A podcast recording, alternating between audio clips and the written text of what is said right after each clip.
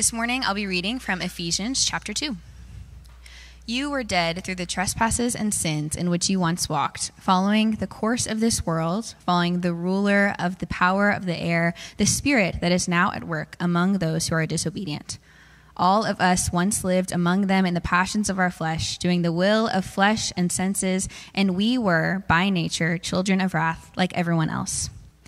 But God, who is rich in mercy, out of the great love with which He loved us, even when we were dead through our trespasses, made us alive together with Christ. By grace you have been saved. This is the word of the Lord. You may be seated. Good morning, Highland.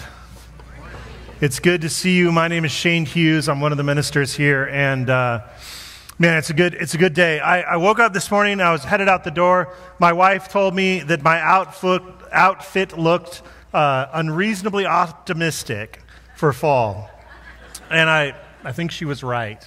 But I'm ready. I'm ready for fall. I'm ready for. Um, for, for the, the students to be back, we, we sent our kids to, uh, to school last week, and that felt really um, strange, but also surprisingly really good. Um, and I, am ready for cool weather. Mostly, I'm just ready for not hot weather. I, would be happy with a high in the high 80s. You know, that'd be, that'd be great. I'd take it. Um, and I'm excited because this time of year, it feels like a new year. If you live in that academic calendar because you have kids or because you work in schools of one form or another, then, then August feels like kind of the beginning of things, and May feels like the end of things. And we're starting this new series. Uh, this week called Deliver Us. And we're going to we're gonna spend some time. There's going to be three sections as we walk through Scripture together, thinking about what does it mean to be engaged in the fight against evil. If you look over at this side of the room, you're going to see that baptism part of our pathway. Um, that's part of the rhythm that we live in as a, as a church, as a community. That's, that's how we walk together. We're going to rest in the baptism part of our pathway for, for a little while this fall. I want to remind you that your baptism is your inauguration in the fight against evil. And so we're going to talk a little bit about what does it mean to be delivered from the evil one.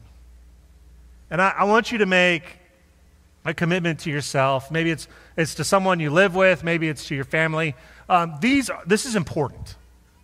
What we're going to talk about this fall is important. And so I would love for you to make that intention, set that intention in yourself or with your family that I'm going to show up, right?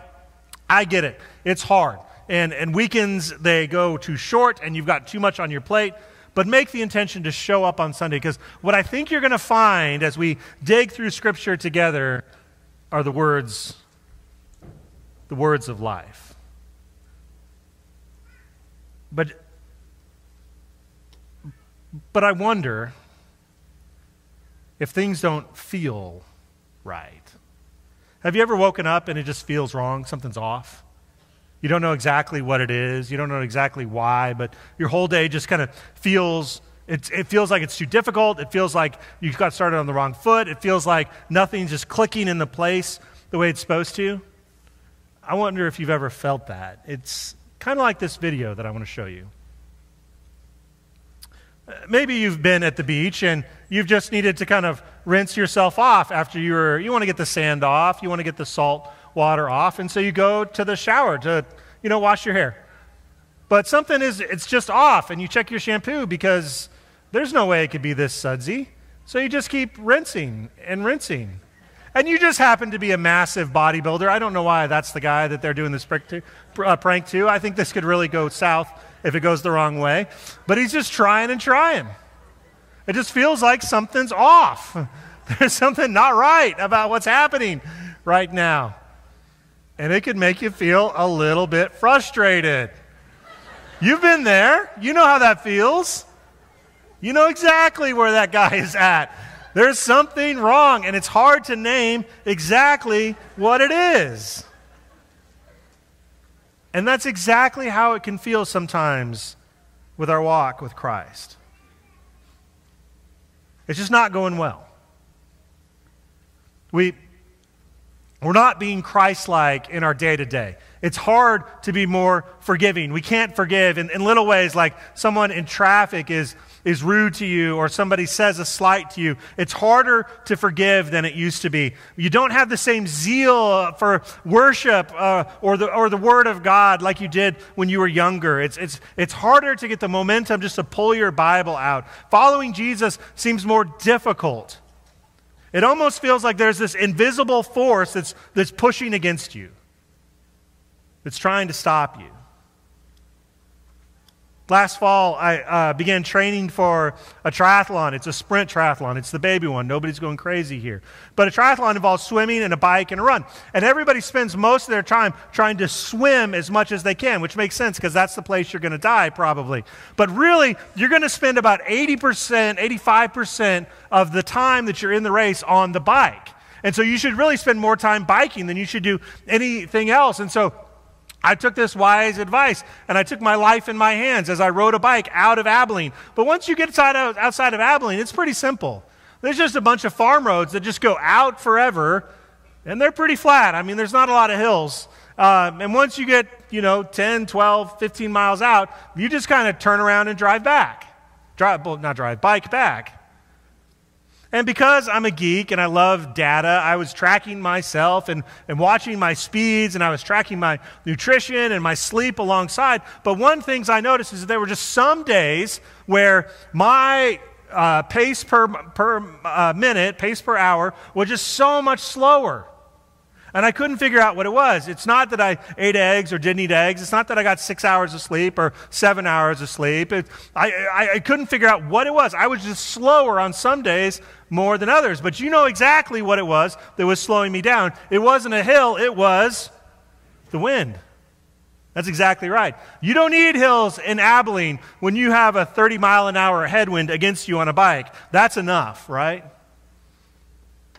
And some days it just felt it just felt harder for some reason. And I think the Apostle Paul gets this. I think Scripture gets this. Sometimes it's just harder to, to get up to get to church. It's harder to turn the other cheek, whether in person or online.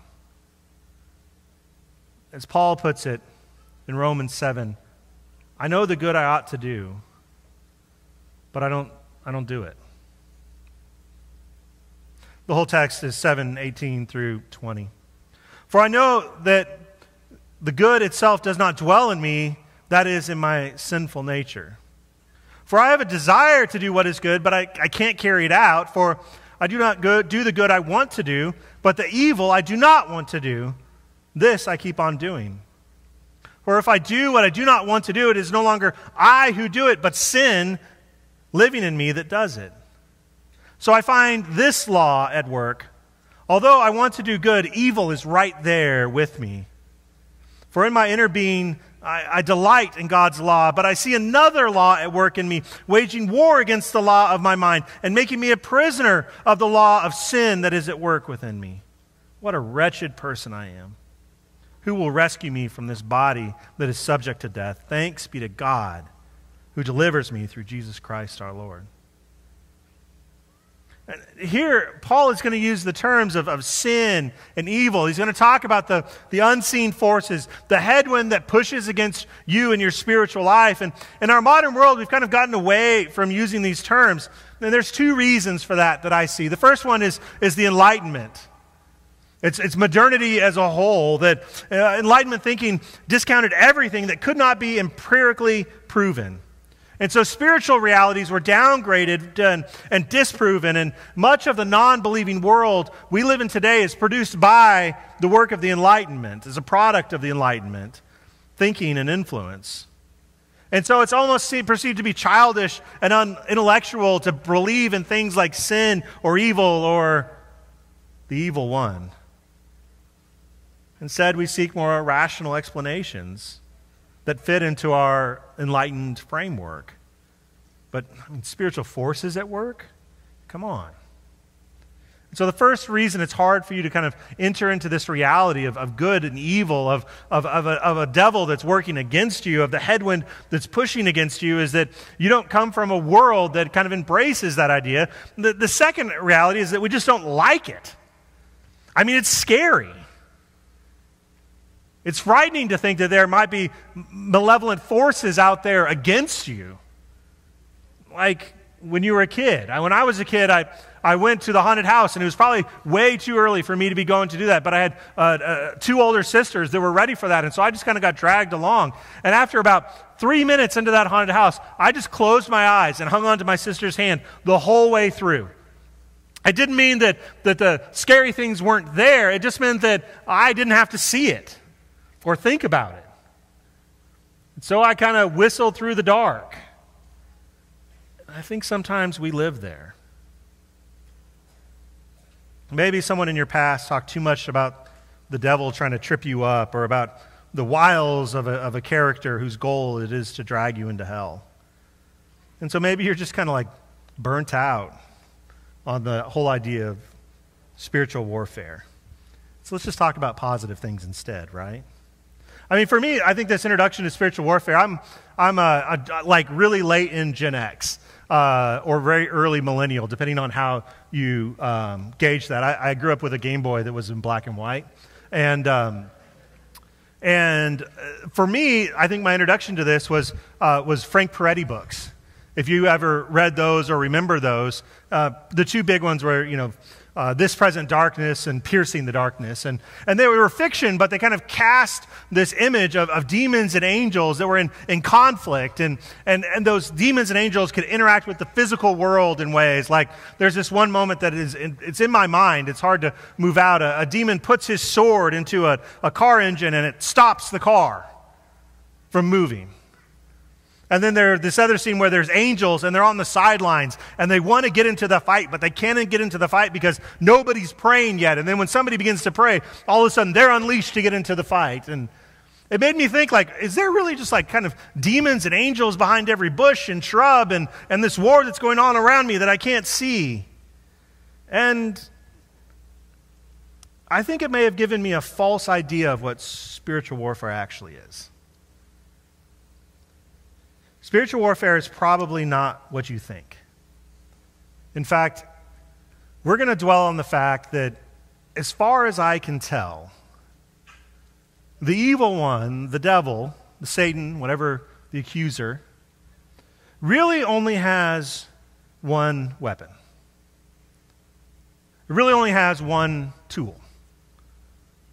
That tool is lies. And so the battle is not the battle that you think of. There's not some sort of imaginary battle line that exists like in World War II in France or, or, or, in Ukraine now where there's this kind of war zone and then there's other places where there's, there's not war. It's an asymmetric battle because it only exists in your mind. And the, the confrontation that you're going to have to deal with is the lies being told to you by the evil one. In fact, that's the whole thing. And it's understandable if that seems scary to you or if that seems unnerving to you or you don't want to believe it. It's understandable. But the New Testament and Jesus himself were not shy about articulating these spiritual realities God and angels at work in the spiritual realms, as well as opposing spiritual forces at work. Which brings us to our text today, what Paul is writing in Ephesians chapter 2. As for you, you were dead in your transgressions and sin, in which you used to live when you followed the ways of this world.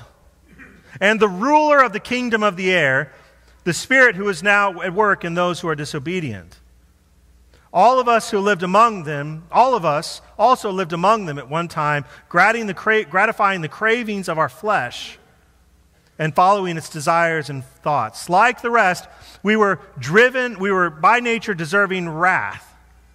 But because of his great love for us, God, who is rich in mercy, has made us alive with Christ, even when we were dead in our transgressions.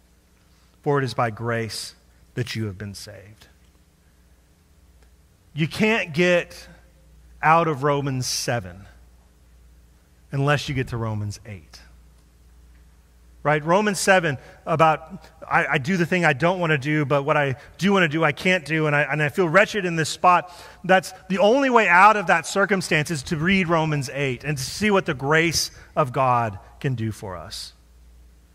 The New Testament knows what the something that's wrong is, that, that deep angst within us, the, the fact that we can't rinse our hair. It's referred to as the devil and the flesh and the world. John Mark Comer calls these the unholy trinity of sorts. It's the opposing forces uh, doing God's will.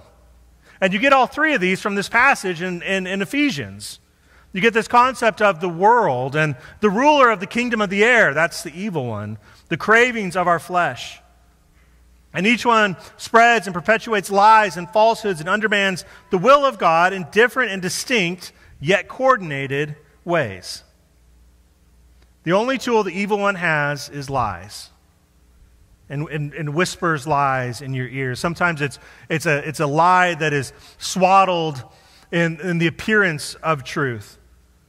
Uh, John 8, he's called the father of lies.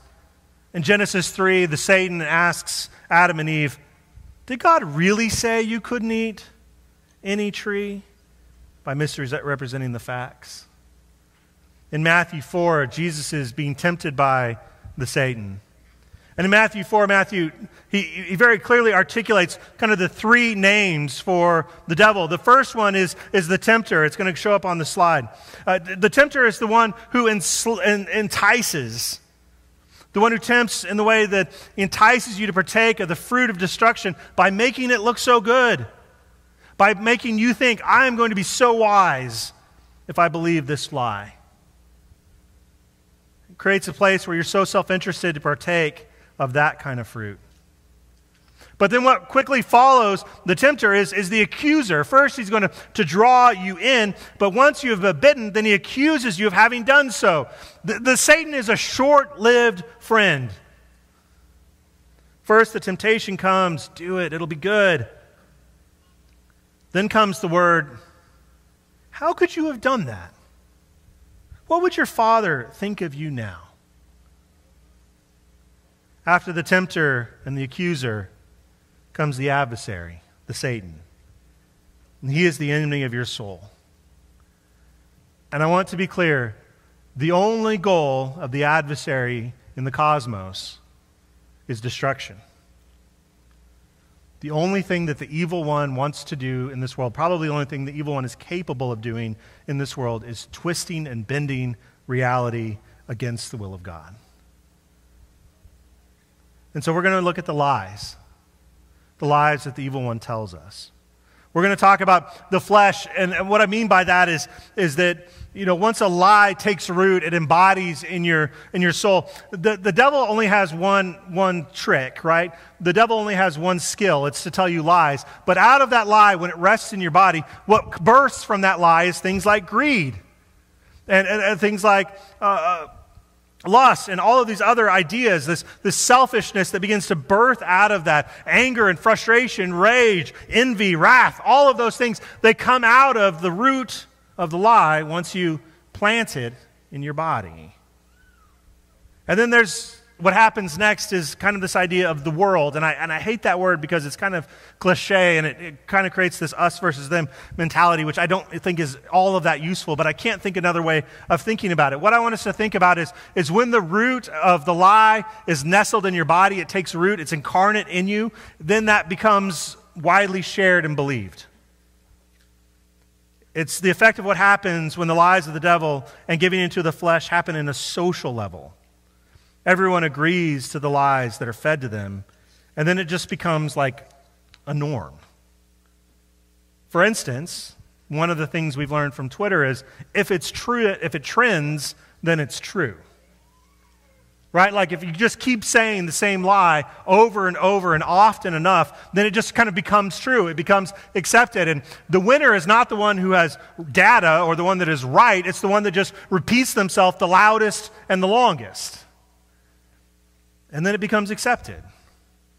And then again, throwing back to my Gen X roots, this is true in a million different ways. And I was, I was shocked when I looked back and reflected on this. When I was in, high, in college, there was this um, app called Napster. And basically, it was just like a server that stored MP3s. And before this moment, if you wanted music, you had to take all of your hard earned money because CDs were like 18 or $20 a piece, and you had to go to the music store. You had to buy the CD. You couldn't even open it. And so you had to risk, like, you may not even like all but one of the songs on this album, and you just blew 18 bucks. But with Napster, you could take that CD into your computer, you rip it, you turn it into an MP3, and then you load it into what we now call the cloud, but back then we didn't have that word. And then you could just use the service to search. And you could find all the music in the world. And this was amazing. I mean, Apple kind of killed it when they began selling songs for 99 cents a pop. They don't even do that anymore because you can just pay $15 and get the entire, you know, the entire catalog of the world at your fingertips. But at the time, it was pretty tempting. In fact, it didn't feel that wrong to download, in my case, five or six gigabytes of music. Um, it felt like, it felt a little bit like justice. And then there was this moment where Metallica, which is like this very hard rock band, and now they're all geriatric, but then they were cool. Um, and they found out what Napster was doing, and so they sued Napster. And it was this weird moment because this, like, you know, it's like revolutionary hard rock band is like become a corporation that's suing the new revolutionary thing. And because they were stealing IP, intellectual property. In fact, uh, the reason it happened is because Metallica had a song released on Napster before they were even done with it. Somebody leaked it out of the studio and it showed up and they said, No, that's not even our song. It's not even finished yet. That doesn't represent us yet. But I got to tell you the truth. I tell you all of that like weird walk down memory lane to tell you this. If you would ask most college Christians about the ethics of stealing, and you'd ask me, you'd ask me as a, a 20 year old junior um, in the dorm, uh, hey, would you, would you go to like United and steal food? I probably wouldn't do it. If you ask me, like, would you go to, you know, um, Hastings, because that used to be here, uh, would you go in there and just steal music off the shelf? There's no way I would do that. I was a good kid. But if you ask me, do you use Napster? Ugh. Yeah. The world has a way of taking the, the lie of your desire embedded in your body and making it a social norm so you don't even realize that the lie that you're telling to yourself or to somebody else is a problem until it destroys things. So if it feels like there's something wrong with your shampoo, that's because there is something wrong. The way that we interact socially online, full of rage and anger, the way that makes your blood pressure rise, the way that makes your adrenaline pump, that's not the way it's supposed to be. If it feels like there's something wrong with your faith, that's because there is. There's someone that's trying to mess with it. It's, it's the, this unholy trinity of the devil, the flesh, and the world. But let me tell you the good news. The good news is that there is antidotes and defenses against these spiritual forces.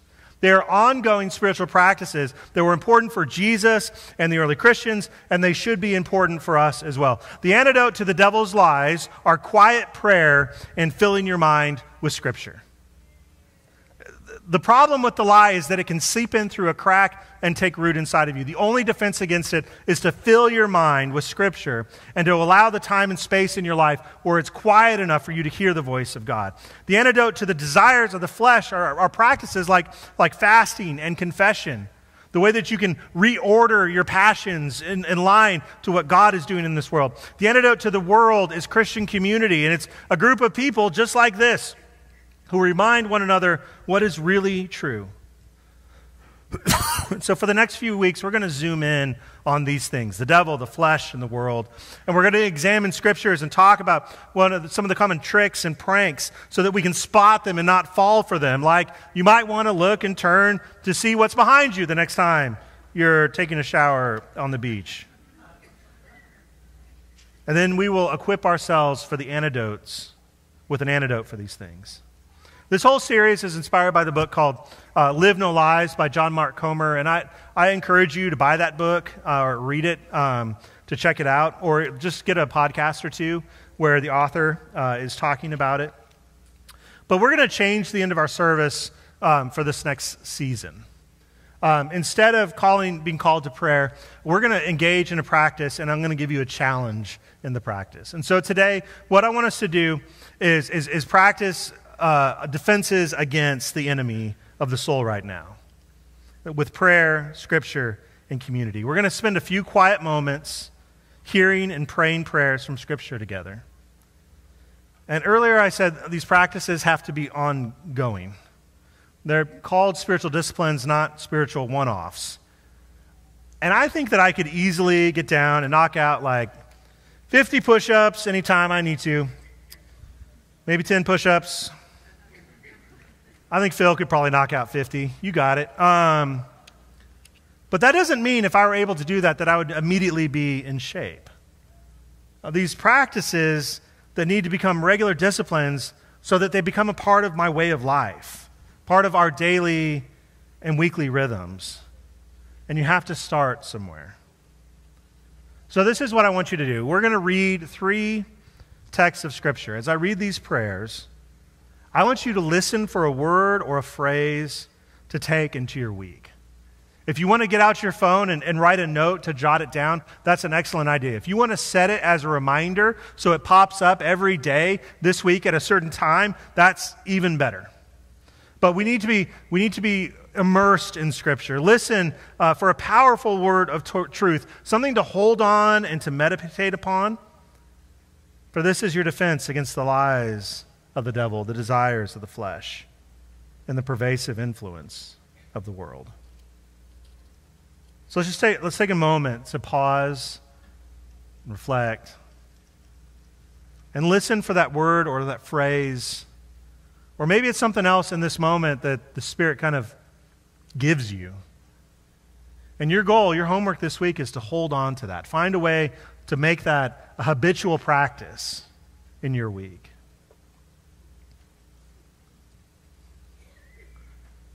Hear the word of the Lord. my prayer is not for them alone. I pray also for those who will believe in me through their message, that all of them may be one, Father, just as you are in me and I am in you. May they also be in us, so that the world may believe that you have sent me. I have given them the glory that you gave me, that they may be one as we are one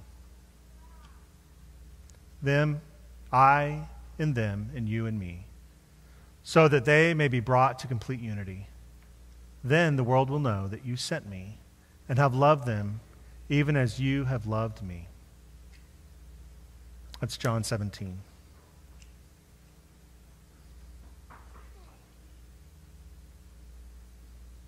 My dear brothers and sisters, take note of this. Everyone should be quick to listen slow to speak and slow to become angry. Because human anger doesn't produce the righteousness that God desires.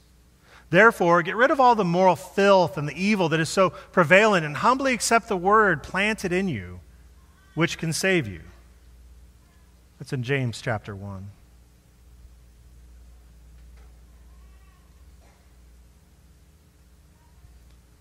You have searched me, Lord, and you know me. You know when I sit and when I rise. You perceive my thoughts from afar. You discern my going out and my lying down. You are familiar with all my ways. Before a word is on my tongue, you, O Lord, completely know it. You hem me in behind and before. You lay your hand upon me. Such knowledge is too wonderful to me, too lofty for me to attain. Where can I go from your spirit? Where can I flee from your presence? If I go up to the heavens, you are there. If I make my bed in the depths, you are there. If I rise on the wings of the dawn, if I settle on the far side of the sea, even there your hand will guide me. Your right hand will hold me fast. It's from Psalm 130.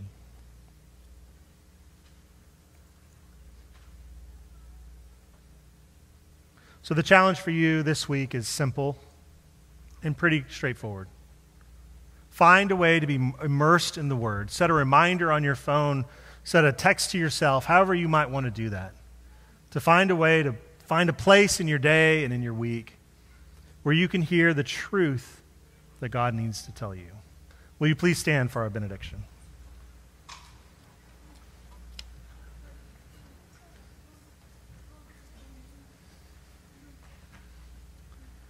The only way to get out of Romans 7 is to move your heart to Romans 8. And the story of Romans 8 is that there is a God who so deeply loves you, who so profoundly cares for you, who so completely wants you to be entirely His, that He sent His Son to die for us. So may you go in joy and freedom this week. May you live with courage and honesty. May you confront the lie of the evil one. Go in peace.